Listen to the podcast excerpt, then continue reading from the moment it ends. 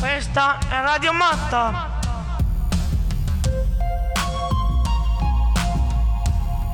Radio Matta.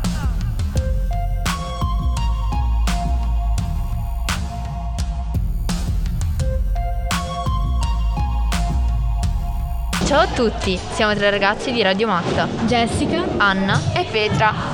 e oggi vi racconteremo un po' la storia di Louise Bourgeois. Nonostante sia già passato Halloween, i ragni si fanno sempre sentire, anche nei podcast di Radio Matta. Lei è nata a Parigi il 25 dicembre del 1911. Il giorno di Natale, chissà quanti regali. Concordo con te Petra. Vabbè, continuiamo. E morì il 31 maggio del 2010. La sua famiglia aveva una piccola azienda di restauro di arazzi vicino a Parigi. Louise passava la maggior parte del suo tempo con la madre. Con il padre non aveva mai avuto un buon rapporto, perché dopo essere tornato dalla guerra il suo carattere si indurì e divenne un uomo molto prepotente, fin da umiliare la madre e la figlia. Sua madre riparava i fili rotti ed è da lì che Louise scoprì l'arte e il suo ragno protettore, perché Josephine, la madre, tesseva la sua tela come quella dell'animale. Ma Jessie per caso è un animale protettore? No, però il mio animale preferito è il cane.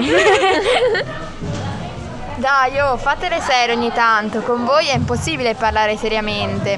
Dopo alcuni anni di studio della matematica decide di, de- di dedicarsi all'arte. Seguì i corsi dell'École du Louvre e frequentò gli studi degli artisti. Nel 1938 conosce e sposa uno studioso di, York, di arte contemporanea e insieme si trasferiscono a New York, dove vivranno per il resto della loro vita. Che bella New York! Viva l'amore! Resta ignota al grande pubblico fino alla sua prima mostra personale, organizzata dal MoMA nel 1982. Louise Bourgeois nel 2000 presenta Maman, l'opera per la quale oggi viene maggiormente riconosciuta. La scultura Maman, che in francese significa proprio mamma, è un gigantesco ragno di bronzo, acciaio e marmo alto 10 metri. Mamma mia Petra, da oggi ti chiameremo Petra la poetessa.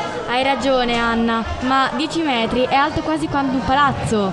Ma dimmi un po', che simbologia ha il ragno? Ma Jessie, come non fai sap- a non sapere la simbologia di un ragno? A volte non capisci proprio niente. Dai Petra, lasciala stare, non ti preoccupare Jessie, te lo spiega Nina.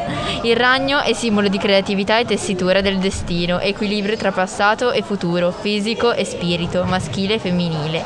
Il ragno è insieme di forza e di dolcezza, risveglia le capacità artistiche e può insegnarti a scrivere in modo creativo. Boh, io odio i ragni, con quelle zampe lunghe e quel... Vabbè, dai, cambiamo discorso. Durante la nostra ricerca abbiamo visto alcune sue foto e abbiamo notato che si vestiva sempre con colori scuri, con abiti pesanti. Oh, che noia! Poi che caldo con tutti quei vestiti. Hai proprio ragione, Anna, non capisco come riusciva a resistere al caldo afoso. Poi, lei era molto magra e teneva spesso i capelli legati.